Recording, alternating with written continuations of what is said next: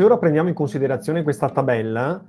nel quale è delineato il grafico del rapporto di cambio tra la lira italiana e il marco tedesco a partire dal 1960 fino ai primi anni 2000, ci rendiamo conto del perché l'Italia abbia aderito allo SME. Infatti in questo grafico si vede chiaramente l'andamento che la lira ha nel corso degli anni 60, 70, 80, 90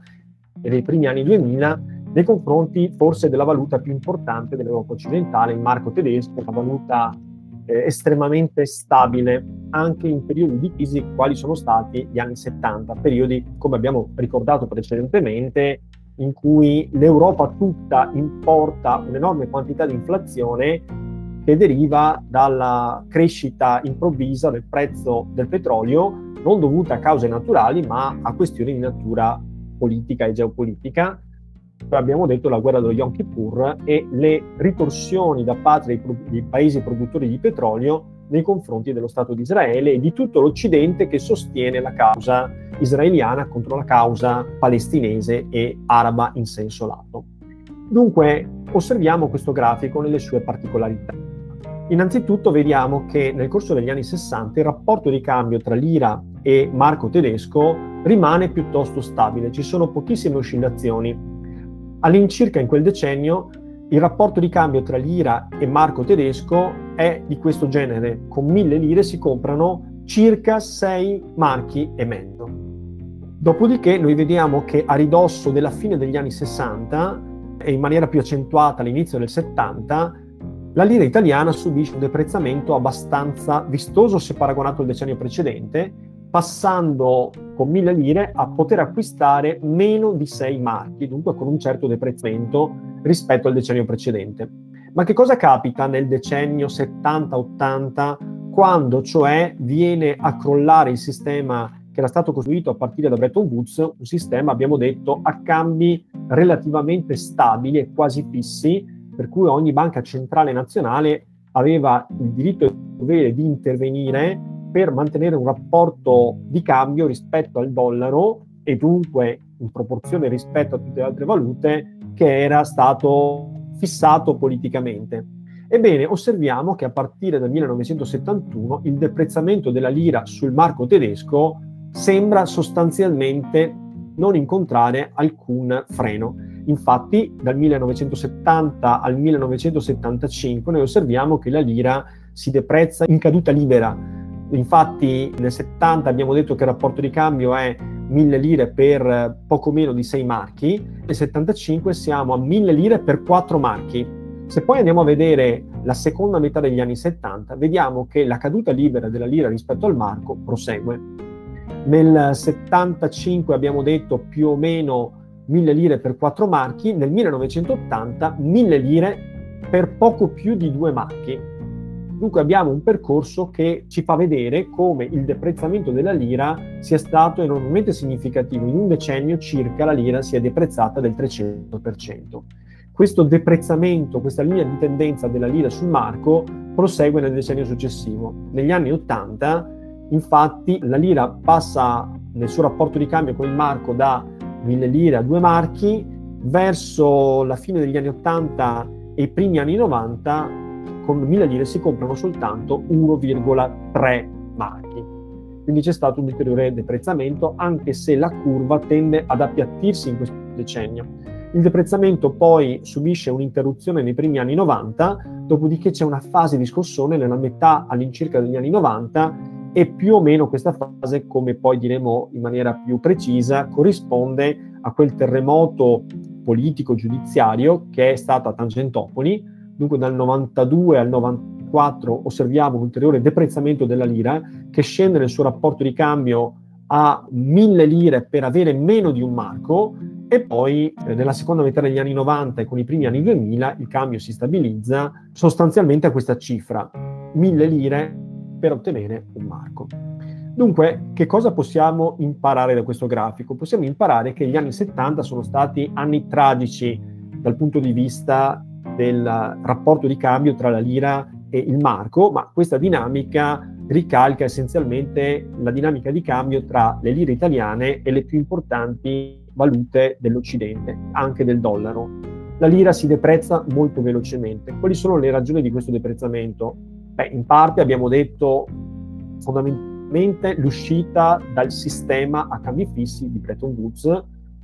periodo nel quale l'Italia ha vissuto quel miracolo economico che l'ha portata ad essere una grande potenza industriale e anche è stata riconosciuta come un'economia solida, capace di aumentare le proprie quote di mercato sui mercati internazionali, non giocando su un rapporto di cambio favorevole, ma al contrario su un rapporto di cambio relativamente fisso. E infatti sappiamo che la Banca d'Italia era stata premiata per aver mantenuto stabile la divisa italiana nei confronti del dollaro. Negli anni 70 è venuto meno questo sistema di rapporti, la lira italiana è libera di fluttuare e in quella fase storica, per motivi esterni, per motivi interni, l'economia italiana comincia a segnare il passo. Infatti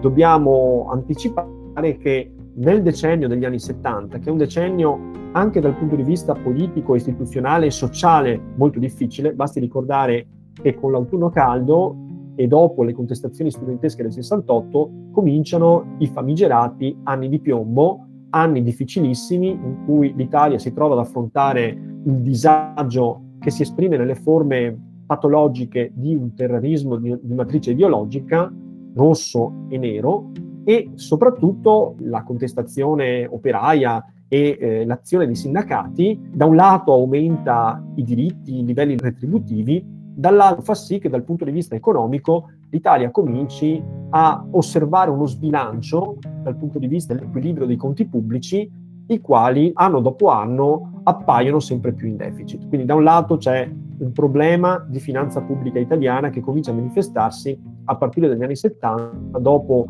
la grande favola che ha fatto sognare tutto il mondo, con cui abbiamo visto l'Italia agganciare il livello medio delle più benestanti economie europee. D'altro canto c'è il già citato fenomeno dell'inflazione che viene prodotta all'interno di tutto l'Occidente a causa dell'aumento del prezzo del greggio e però abbiamo detto che in Italia questo fenomeno appare più grave che altrove, soprattutto un fenomeno più duraturo, sicuramente dura per almeno 15 anni, dagli anni 70 fino a metà degli anni 80 e una vera risoluzione del problema dell'inflazione verrà eh, attuato soltanto nella seconda metà degli anni 90, quando ormai l'Italia è saldamente incardinata all'interno del sistema dell'euro. E poi ci sono altri problemi, il fatto che sostanzialmente nella politica monetaria l'Italia sceglie la strada tutto sommato facile della svalutazione della propria moneta per recuperare quote di competitività del proprio sistema economico rispetto a quello degli altri paesi con cui l'Italia compete in Europa e fuori dall'Europa, attraverso, abbiamo detto, una svalutazione della moneta che permetta a un paese manifatturiero come l'Italia di vendere i propri manufatti i propri prodotti sui mercati internazionali a un prezzo più conveniente rispetto a quello di paesi in cui la politica monetaria appare più austera. E questo da un lato sostiene la crescita economica, dall'altro però impedisce o ritarda il momento in cui il sistema paese dovrà fare i conti con le proprie strutture, le proprie inefficienze e le proprie difficoltà nell'organizzazione del lavoro.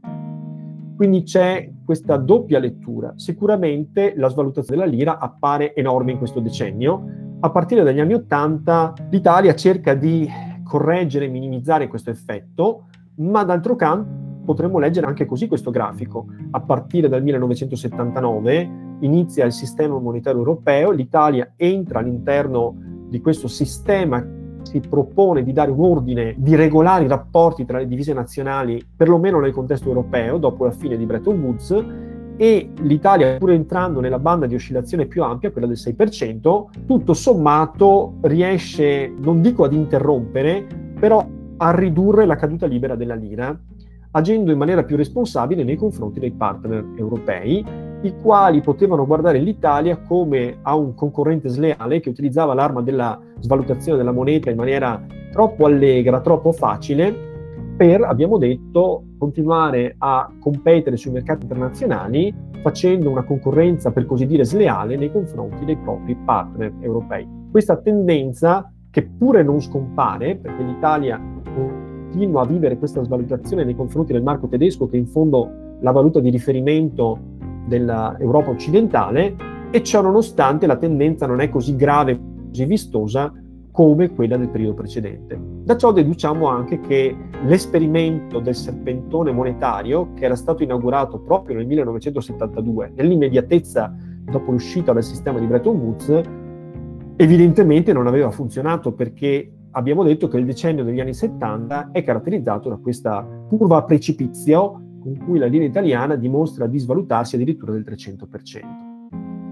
Dopo gli anni 90 abbiamo detto che nella parte centrale degli anni 90, dopo una fase iniziale di stabilizzazione dei rapporti tra Lira e Marco, i rapporti sembrano appunto ancora tempestosi in questa fase centrale, che però va letta come corrispondenza con un momento difficile e tragico della storia italiana, qual è appunto quello di Tangentopoli. Questa bufera fa sì che sull'Italia si abbatta una tempesta speculativa che porta la lira italiana a svalutarsi enormemente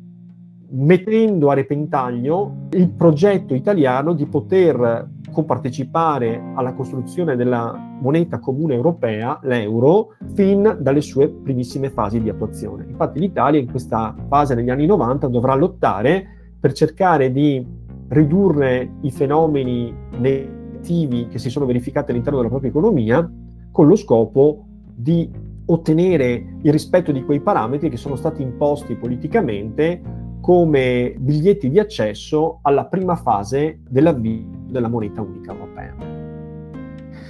In questo secondo grafico osserviamo tutto sommato un andamento speculare ed è un grafico che rappresenta il rapporto di cambio tra la lira italiana e la moneta di riferimento del sistema monetario europeo, l'ECU, nel corso degli anni fine anni 70 e i decenni 80-90 fino ai primi anni 2000. Dopo il 2001 sostanzialmente il grafico perde di significato che l'Italia, rientrando nei paesi di primo ingresso nell'utilizzo della moneta euro, ha un rapporto di cambio fisso nei confronti dell'erede dell'ECU, che è l'euro, moneta non più virtuale ma reale e circolante, e dunque da quel momento in poi il rapporto di cambio tra euro e lira è fissato definitivamente, come tutti ricordiamo, è 1936,27 lire per ottenere un euro. Ma osserviamo il grafico che rappresenta il rapporto di cambio della lira inserita all'interno del sistema monetario europeo, dunque nei confronti di questa moneta virtuale chiamata ECU. Nel 1979, all'avvio di questo progetto di coordinamento dei rapporti valutari tra le divise nazionali europee, noi osserviamo che ci vogliono poco più di mille lire, probabilmente 1100 lire, se leggo bene il grafico, per avere un ECU. Già allo scadere della prima metà degli anni 80, all'incirca nell'85, la lira ha continuato a deprezzarsi, sebbene non a quella velocità con la quale si era deprezzata nei confronti del marco nel decennio precedente. Quindi osserviamo che a metà degli anni 80 il rapporto lira-ecu è di circa 1500 lire per ottenere un ecu. Dunque la svalutazione effettivamente c'è stata, è stata importante ma non così tragica come nel decennio precedente. Dopodiché c'è una lunga fase, la seconda metà degli anni 80 fino ai primi anni 90, all'incirca il 1992, in cui il rapporto tra lira ed ecu, sebbene parzialmente oscillante, rimane all'incirca stabile nel rapporto di 1500 lire contro un equo. Nel 1992 avviene quel fenomeno di cui si è parlato, che si era già evidenziato in quel momento di svalutazione più o meno corrispondente al 1992-94. La stessa cosa capita nel rapporto tra lira ed equ. Infatti, in quella fase la lira nel 92, colpita dalla bufera di Tangentopoli e colpita da un fenomeno di speculazione internazionale, è costretta a uscire dal sistema monetario europeo perché non in grado di rispettare la banda di oscillazione neppure quella larga del 6%. Infatti vediamo che nel corso di pochi anni, tra il 92 e il 95, la lira nel suo rapporto nei confronti dell'equa arriva a toccare eh, il rapporto di cambio decisamente svalutato e sfavorevole di 2.300 lire contro un equ. Tutto questo si è verificato in una manciata di mesi Qual è la ragione per cui l'Italia è stata sottoposta a questa speculazione internazionale? E chiaramente è difficile interpretare questi fenomeni che di solito hanno molte cause. Sicuramente le notizie che circolano sull'Italia di un fenomeno di corruzione endemica della classe politica e della classe imprenditoriale non è un buon lasciapassare che parli della solidità del sistema economico italiano. Si è appena concluso un decennio, quello degli anni Ottanta, in cui l'Italia è cresciuta vigorosamente e anche ha potuto gloriarsi del titolo di quarta potenza mondiale,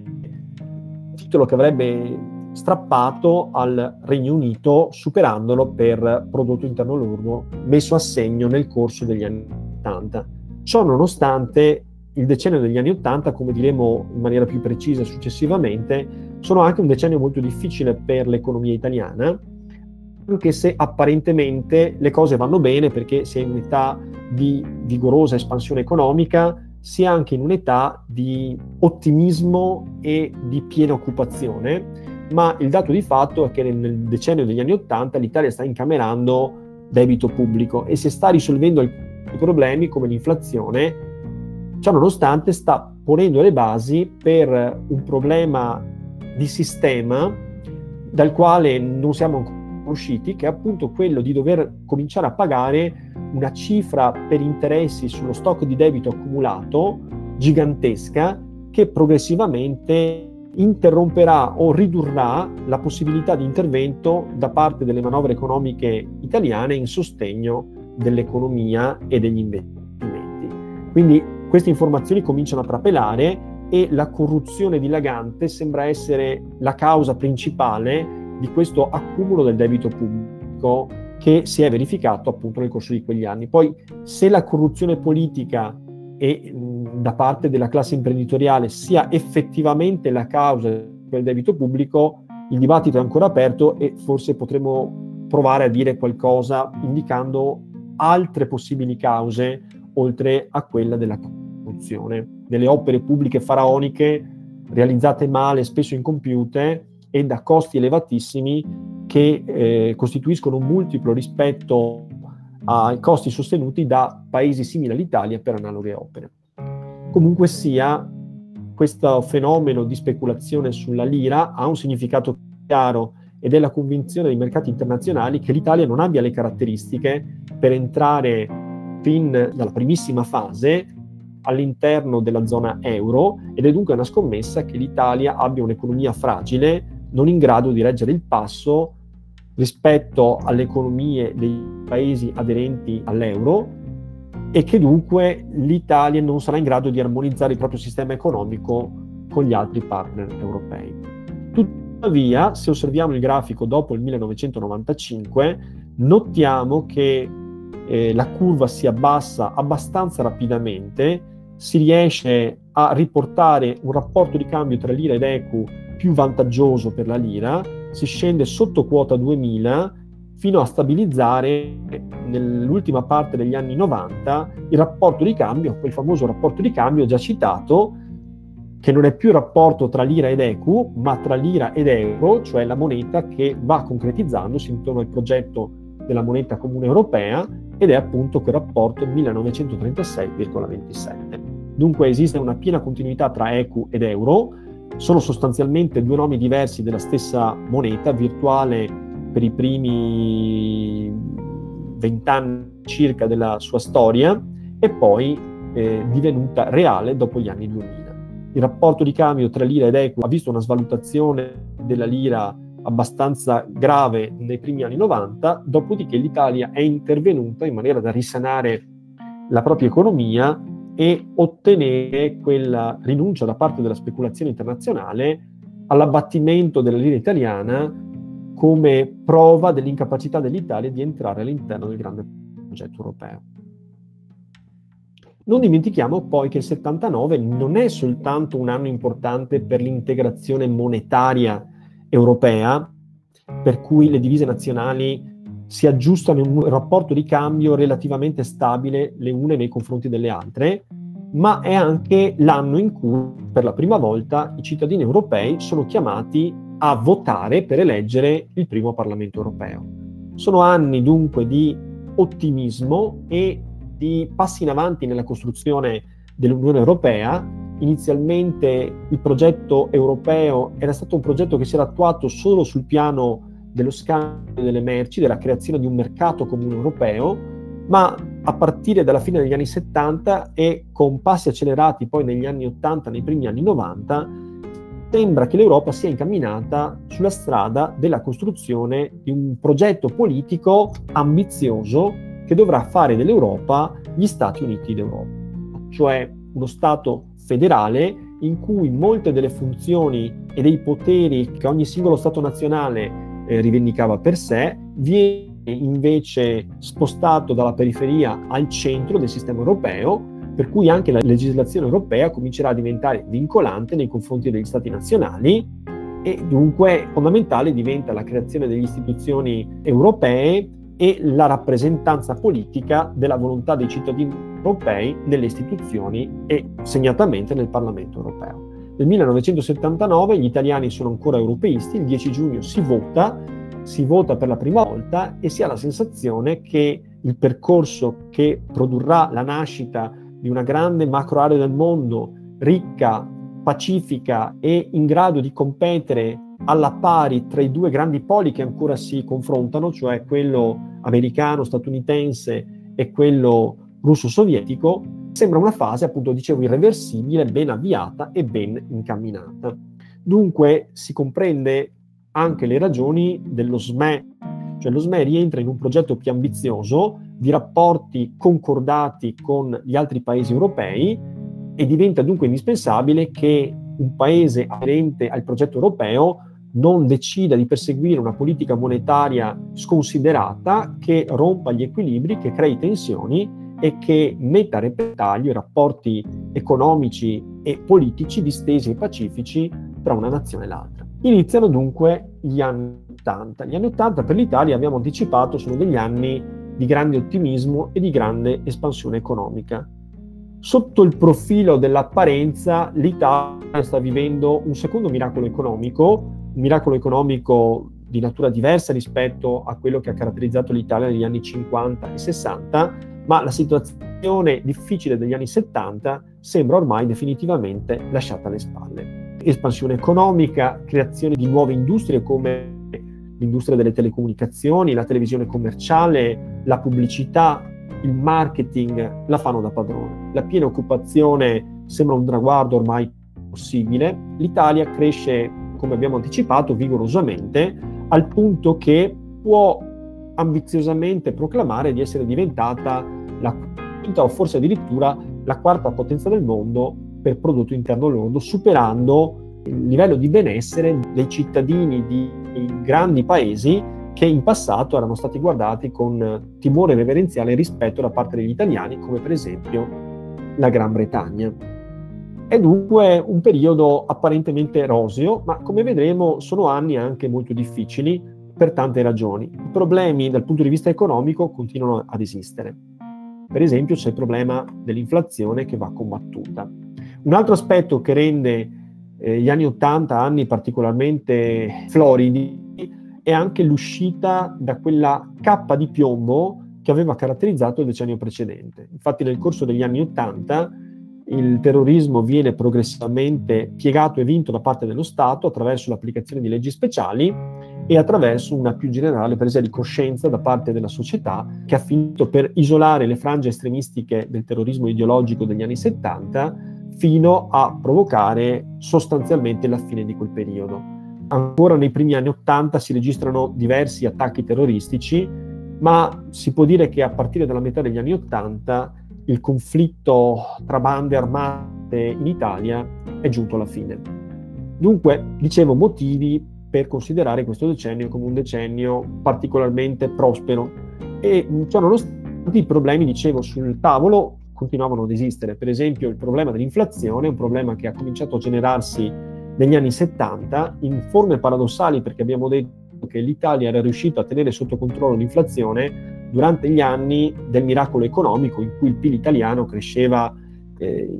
in maniera molto forte anno su anno e invece aveva cominciato a vivere la tragedia dell'iperinflazione arrivata non soltanto a doppia cifra, addirittura superare il tasso del 20% nel corso degli anni 70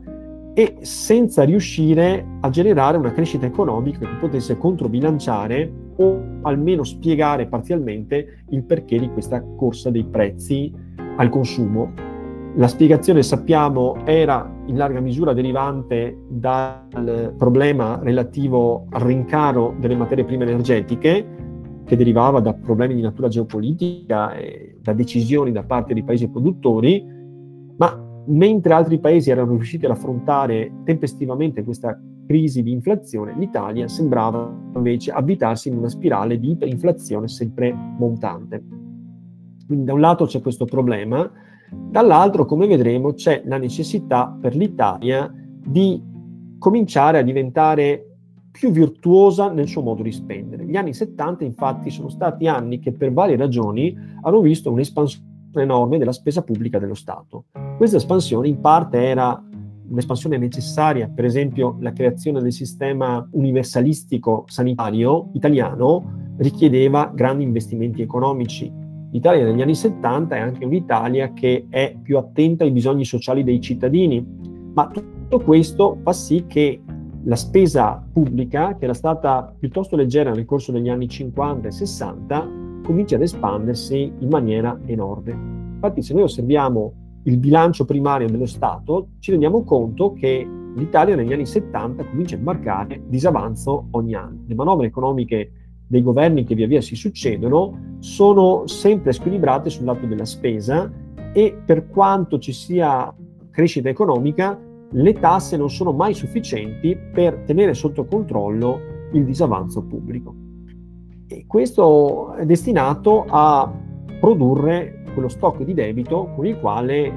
noi ormai siamo abituati a dover trattare, perché lo stock di debito poi genera interessi passivi che anno su anno devono essere pagati per poter mantenere sotto controllo il debito pubblico e mantenerne, abbiamo detto, la stabilità, la sostenibilità. All'inizio del 1981 questo problema di spese troppo disinvolte da parte del Tesoro, in parte per spese necessarie, tra cui quelle di cui abbiamo parlato, cioè il finanziamento di un sistema pensionistico che sia più adeguato ai bisogni di una società che chiede migliori trattamenti e non si accontenta più soltanto di sopravvivere, ma vuole finalmente poter vivere con uno standard di vita non solo dignitoso, ma benestante. Abbiamo parlato del sistema sanitario universalistico che chiaramente assorbe una grande parte delle risorse dello Stato. Ci sono probabilmente anche delle spese che non sono particolarmente utili a migliorare le condizioni di vita delle persone che si configurano come voto di scambio, forme di rapporto malato tra elettori e rappresentanti degli elettori. Per cui noi osserviamo che c'è una certa disinvoltura nel regalare benefici a pioggia a determinate categorie, licenziando delle manovre economiche che sono vistosamente in debito, e questo sembra dimostrare che c'è poca serietà da parte della politica nella gestione della finanza pubblica. Queste sono le ragioni che inducono due personaggi destinati a diventare molto importanti nella storia politica italiana all'inizio degli anni 80, precisamente nel 1981, a firmare un atto molto controverso e che avrà delle conseguenze sull'aggravamento dell'indebitamento italiano. Questi due grandi personaggi sono da un lato Beniamino Andreatta, il ministro dell'economia e delle finanze nel 1981, dall'altro Carlo Azeglio Ciampi, che è governatore della Banca d'Italia in quegli stessi anni. Stiamo parlando di un momento importante della storia italiana che prende il nome di divorzio.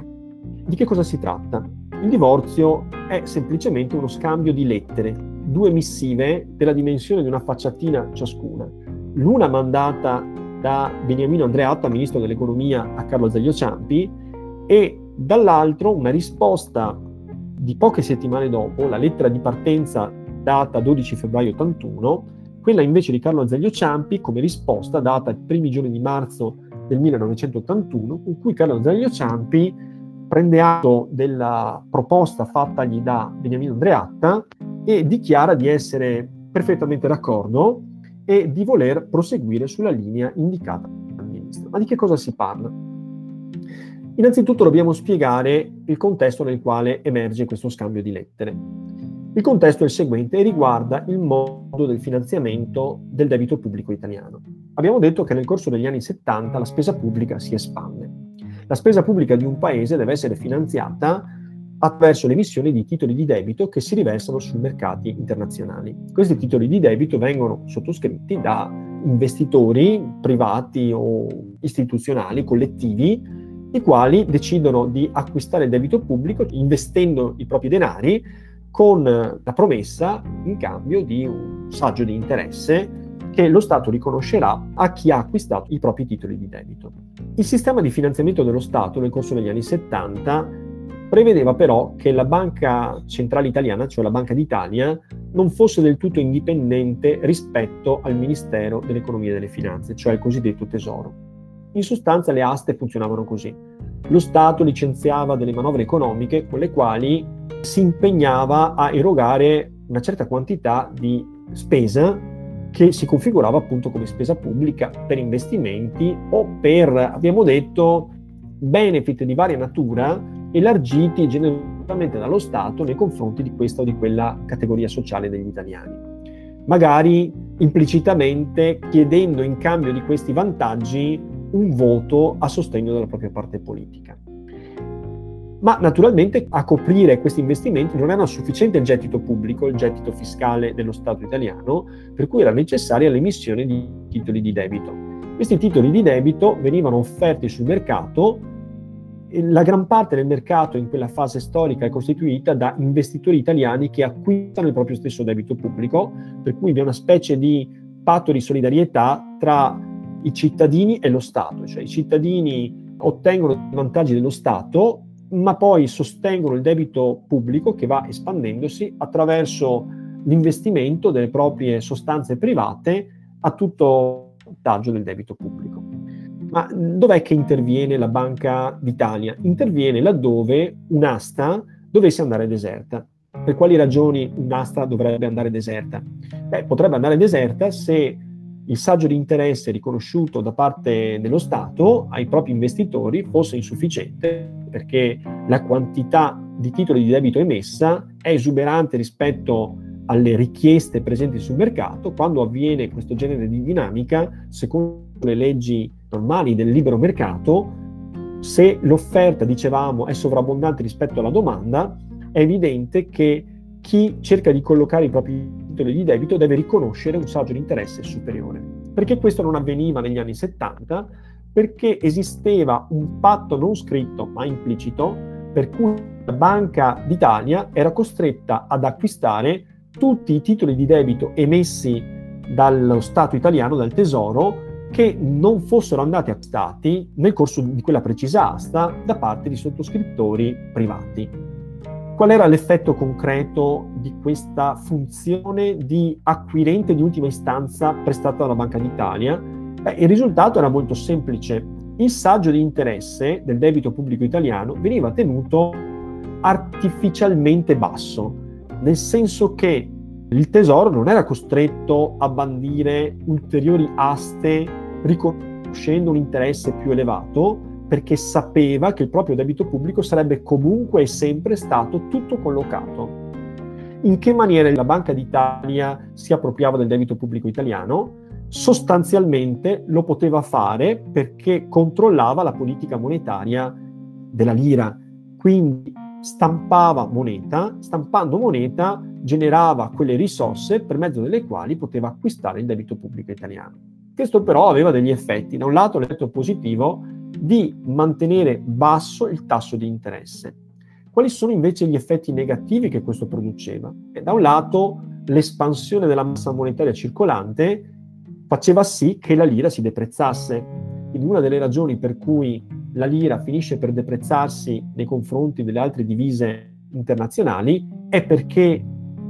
continuamente viene stampata quasi a comando da parte della politica un'enorme quantità di lire per acquistare debito pubblico che diversamente potrebbe essere difficilmente collocabile sul mercato. In secondo luogo, questo genera inflazione perché la Banca d'Italia è costretta non a perseguire una propria indipendente politica monetaria, stampando laddove necessario moneta oppure non stampando in momenti di iperinflazione, la stampa della moneta è legata al sostegno delle manovre economiche dei diversi governi in carica e questo fa sì che la Banca d'Italia non possa perseguire esclusivamente finalità di natura monetaria, di politica monetaria, ma debba indirettamente finanziare la politica economica di un governo e la finanzia naturalmente finanziando il debito. E questo fa sì che si generi un ulteriore problema, cioè l'irresponsabilità da parte dei ministri dell'economia e delle finanze nel portare avanti una politica economica spensierata ed allegra di facile indebitamento, considerando che l'indebitamento avrà poi un costo in termini di interessi passivi molto basso, perché la Banca d'Italia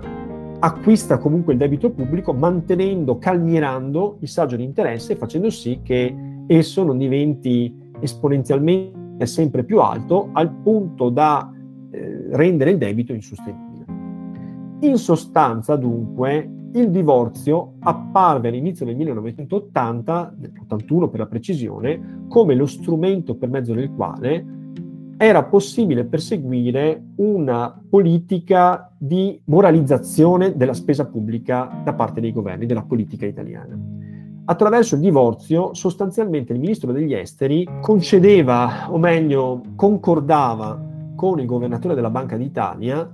la possibilità da parte della Banca d'Italia di non acquistare più i titoli di debito rimasti invenduti nelle diverse aste pubbliche emanate dal Tesoro e dunque responsabilizzava i singoli governi a non portare avanti una politica economica di disavanzo in profondo rosso, di, bilancio economico in profondo rosso, eh, in maniera tale da sapere che tutto il debito che si faceva doveva comunque essere collocato sul mercato questo potenzialmente esponeva l'Italia al rischio dell'aumento dei tassi laddove il debito pubblico italiano non avesse incontrato il favore di sottoscrittori privati disposti a correre il rischio di un'insolvenza da parte dell'Italia e dunque di perdere purtroppo avessi investito. D'altro canto abbiamo detto Carlo Azeglio Ciampi, in quanto governatore della Banca d'Italia, prendeva atto che questa regola non scritta non era più da applicarsi e dunque concordava che ciò era necessario per mantenere distinti i ruoli, la politica monetaria perseguita da parte della Banca d'Italia in maniera indipendente rispetto alla politica e riconosceva dunque che era fondamentale che la Banca d'Italia non si invischiasse in questioni di politica economica, le quali pertinevano esclusivamente a livello politico, e non prestandosi appunto all'acquisto del debito pubblico. Quale fu però l'effetto concreto di questo divorzio? L'effetto concreto fu quello atteso, e cioè che in mancanza di un'attenzione più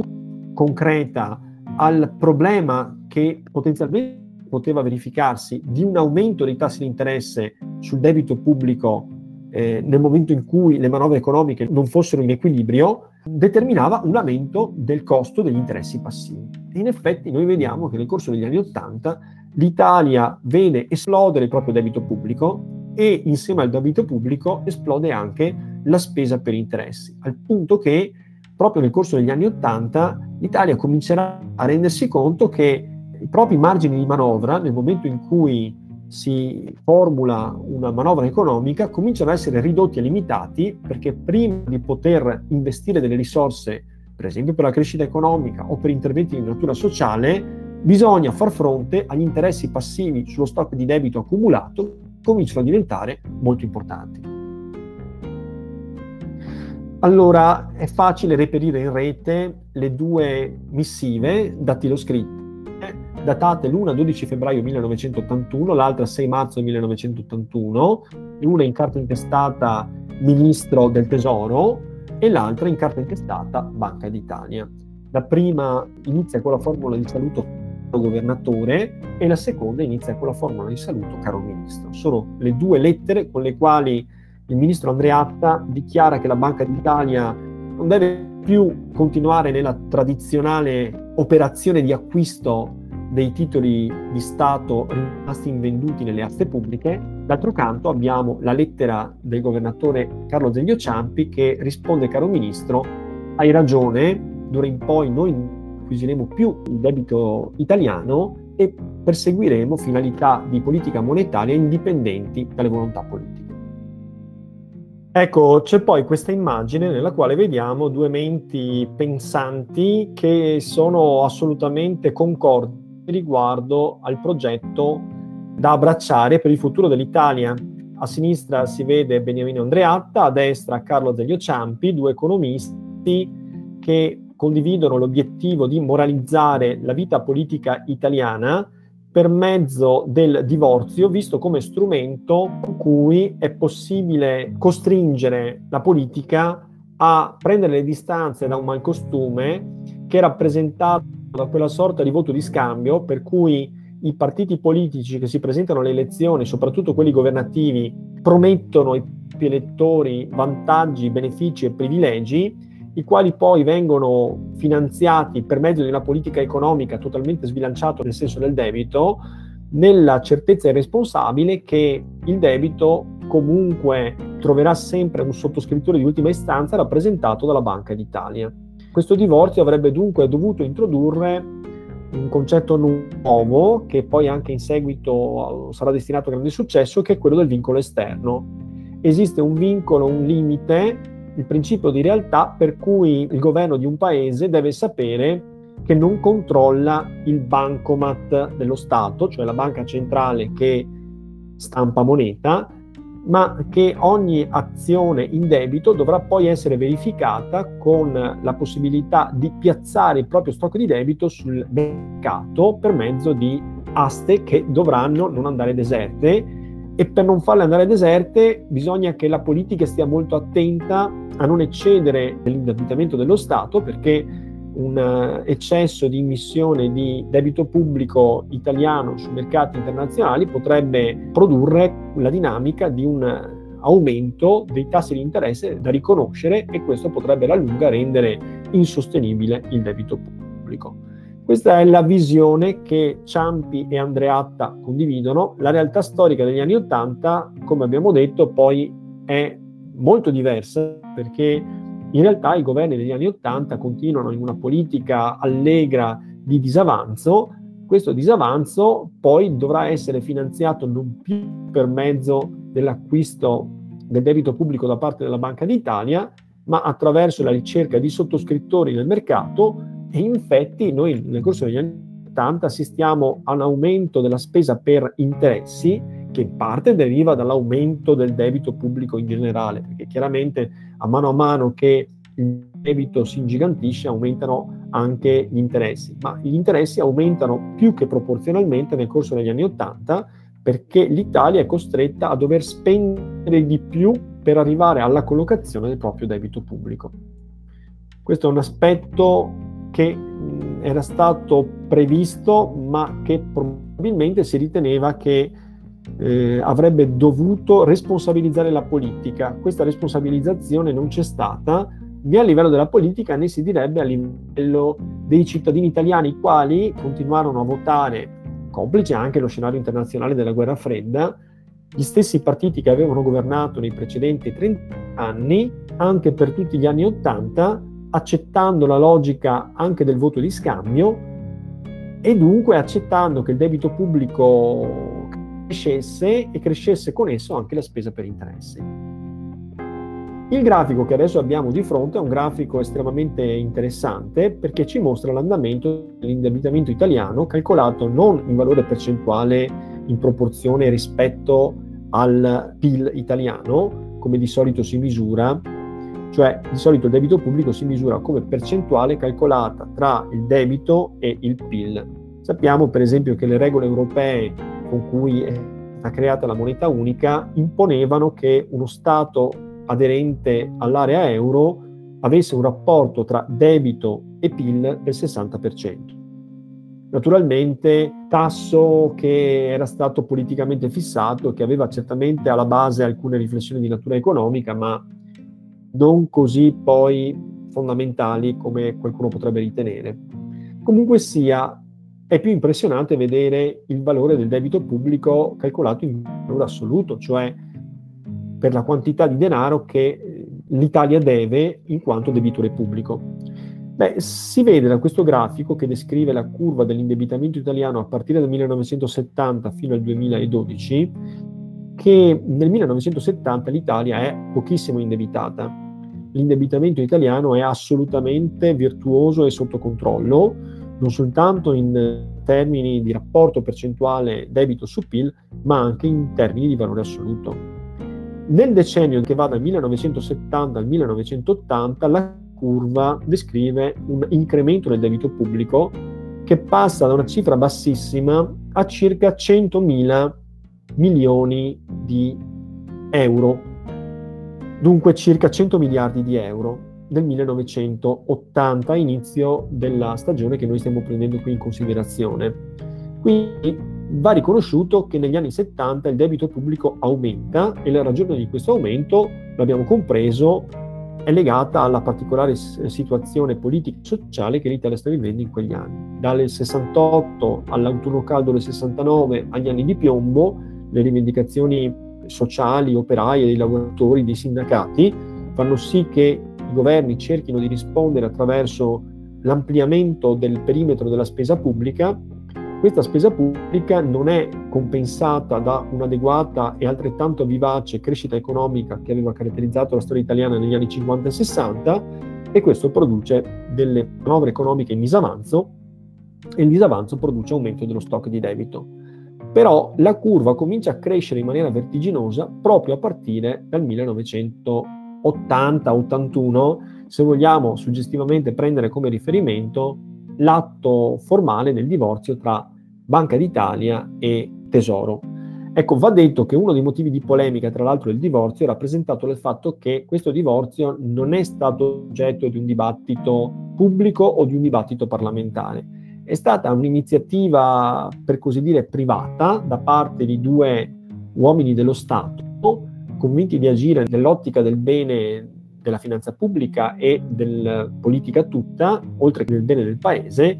ma effettivamente non è passato attraverso un voto di ratifica parlamentare. Questo dà luogo a una serie di contestazioni da parte di chi crede che quella sia la radice del disastro economico cui l'Italia va incontro non immediatamente, ma a partire sicuramente dagli anni 90.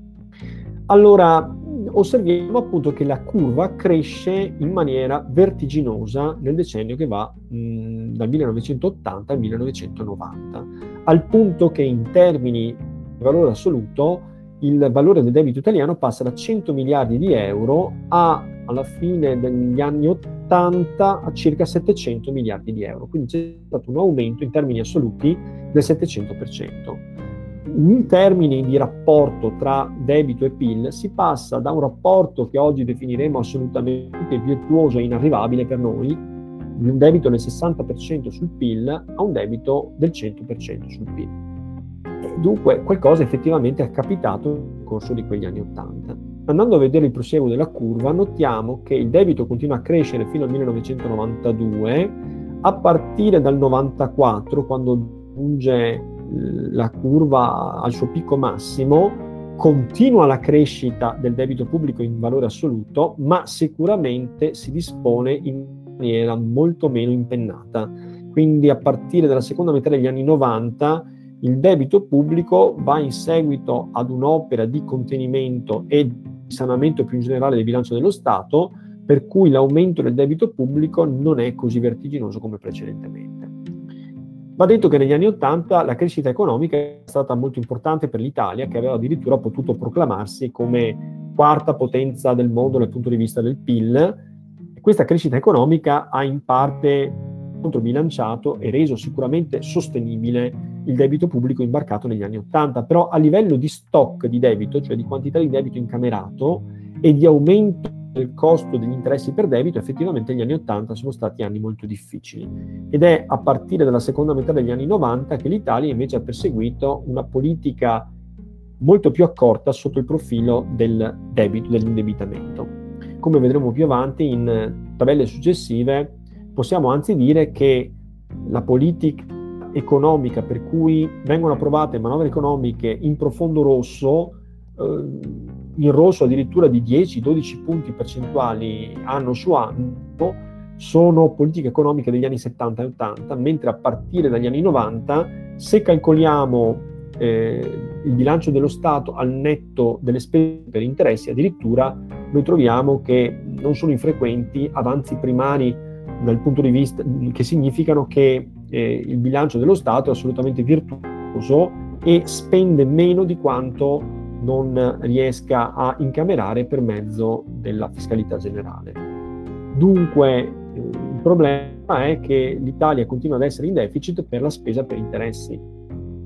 Quanto ha contato, quanto ha pesato la spesa per interessi negli anni 80 rispetto all'accumulo del debito pubblico? Beh, ha contato effettivamente di più che negli anni 70.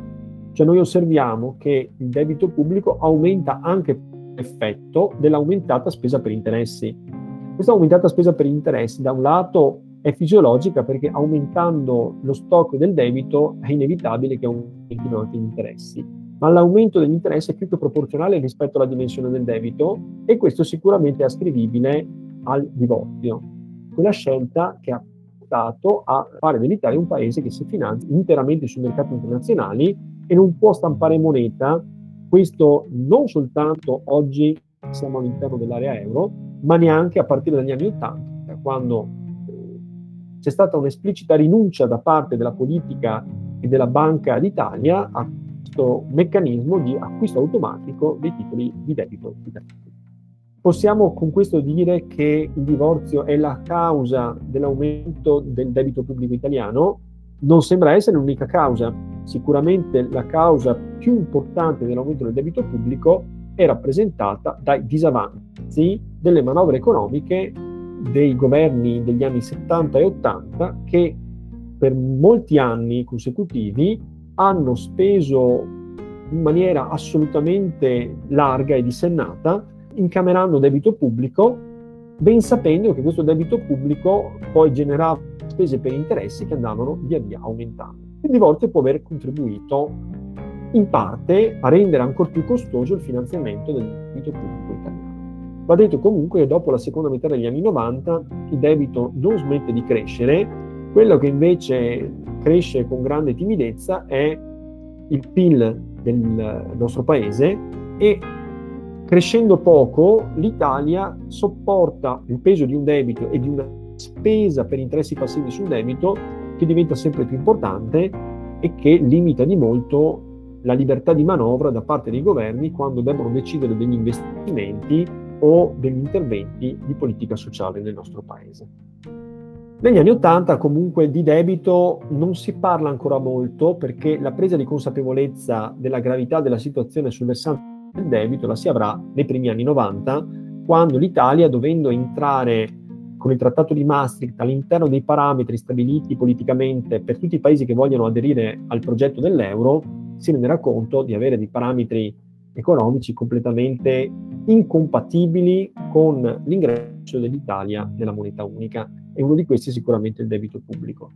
Però negli anni Ottanta c'è un altro grosso problema che l'Italia sta cercando di affrontare ed è il problema dell'iperinflazione che l'Italia sta sperimentando negli anni 70. Abbiamo già più volte detto che è un problema che non riguarda soltanto l'Italia ma in generale l'Occidente, legato alle erogazioni ridotte di greggio da parte dei paesi produttori di petrolio, però va anche detto che in Italia l'inflazione continua a galoppare ben al di là e eh, in maniera più durevole di quanto non faccia in altri paesi europei. Nel 74 noi vediamo questa curva che va impennandosi dell'inflazione italiana. Negli anni 60 vediamo che l'inflazione raggiunge il 7,5% proprio in concomitanza con il miracolo economico, quindi l'inflazione si spiega con l'espansione economica che sta vivendo il nostro paese e tutto sommato un'inflazione del 7% con tassi di crescita che arrivano quasi al 10% è pienamente giustificabile. Notiamo che nella seconda metà degli anni 60 l'inflazione tende invece a calare fino ad arrivare a livelli piuttosto bassi, circa il 2% alla fine degli anni 60, con gli anni 70 invece la crescita diventa prima vistosa e poi drammatica, quando nel 74, in concomitanza con il primo shock petrolifero, l'inflazione italiana arriva a sfiorare il 20%. Dopo un periodo di relativo calo che faticosamente porta l'inflazione italiana sotto il 15% negli anni 80, 1980, abbiamo un altro shock petrolifero con un'inflazione che supera il 20%, una situazione patologica che viene vista con crescente preoccupazione. Il corso degli anni 80 sarà dunque al centro del dibattito politico come affrontare il problema dell'inflazione, che cosa genera l'inflazione, considerando che gli anni 70, come abbiamo detto, vedono l'Italia crescere dal punto di vista economico, ma non più con quella forza espansiva degli anni 60, dunque non ci sarebbero delle ragioni economiche tali da spiegare le ragioni per cui l'Italia, pur avendo un'economia tutto sommato stagnante, viva tassi di inflazione così drammatici, non solo a due cifre, ma addirittura superiori al 20%. La lotta all'inflazione viene realizzata nel corso degli anni Ottanta essenzialmente dai governi Craxi. Stanno cambiando molte cose infatti nella politica italiana. A partire dagli anni Ottanta per la prima volta l'esecutivo italiano viene guidato da presidente del Consiglio che non sono espressione del partito di maggioranza relativa, la democrazia cristiana. Prima avremo la guida di Spadolini che viene dal Partito Repubblicano e successivamente negli anni 80 diventa centrale la figura del socialista Bettino Craxi, il quale guida più governi consecutivi, i quali finiscono per diventare i più longevi della storia della Prima Repubblica e attraverso l'appoggio di confederazioni sindacali come la CISL e la WIL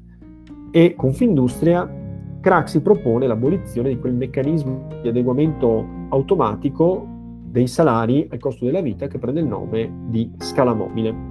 con la contrarietà del Partito Comunista e della sigla sindacale del CGL che vorrebbero invece il mantenimento, perché vedono appunto questo strumento come un'importante forma di tutela del salario dei lavoratori dall'azione di riduzione del potere d'acquisto imposta dall'inflazione stessa.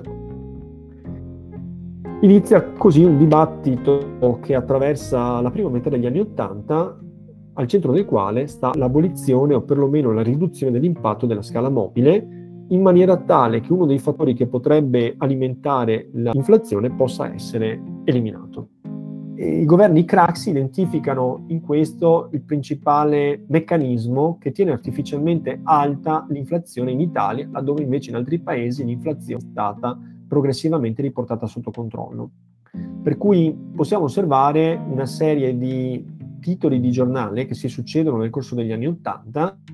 con cui si testimonia l'esistenza di un dibattito che coinvolge non soltanto il governo ma anche Confindustria, la battaglia nel dibattito pubblico vede il successo di coloro i quali sostengono la necessità di limitare e di eliminare la scala mobile ed è effettivamente quello che avviene nel corso degli anni Ottanta. Il governo Craxi, con un atto di forza, decide di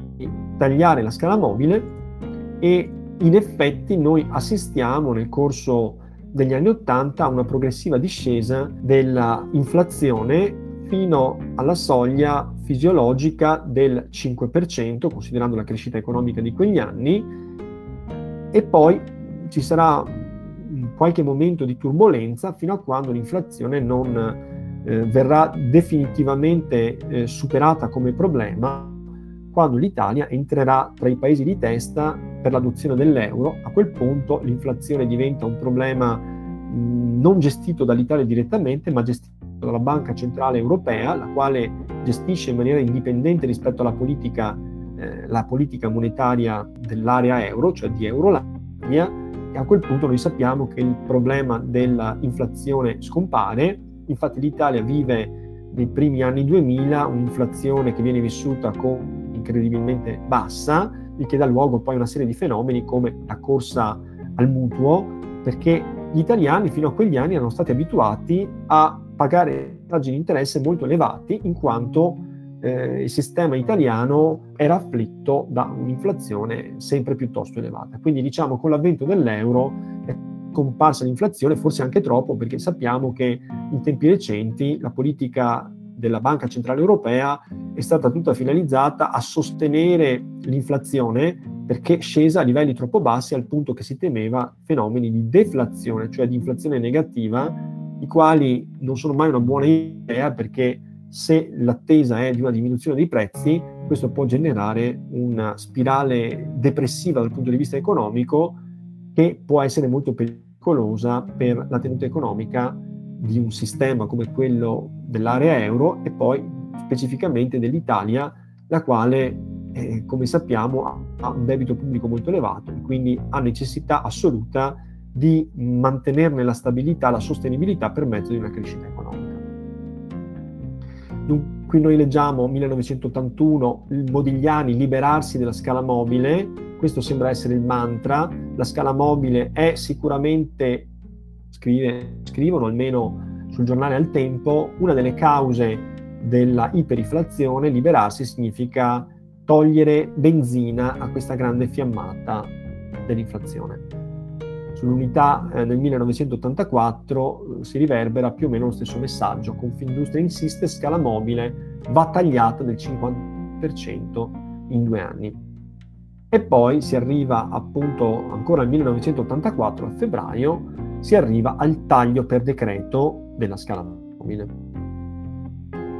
Nel 1986 un altro giornale ci dice che la lira viene svalutata dell'8%, dunque anche se la lira è libera di oscillare apprezzandosi o deprezzandosi del 6% rispetto alle altre valute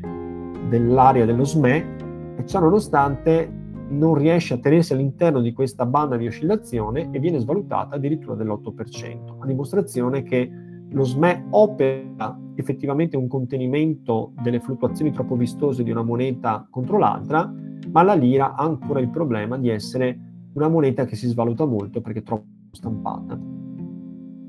Nel 1989 scrive l'unità inflazione anno record, ma se andiamo a leggere l'occhiello ci rendiamo conto che i prezzi sono aumentati nell'89 del 6,6%, dunque siamo ben lontani da quel 21-22% del 1980. Tanta strada è stata fatta, molte cose sono cambiate, ma ancora alla fine degli anni 80 si ha l'incubo dell'inflazione e il timore che essa possa ripresentarsi. In realtà non si ripresenterà mai più quelle forme drammatiche degli anni 70 e degli anni 80 e diventerà del tutto fisiologica, cioè intorno al 2% alla fine degli anni 90, fino addirittura a diventare troppo bassa negli anni 2000 dopo la crisi del 2007-2008.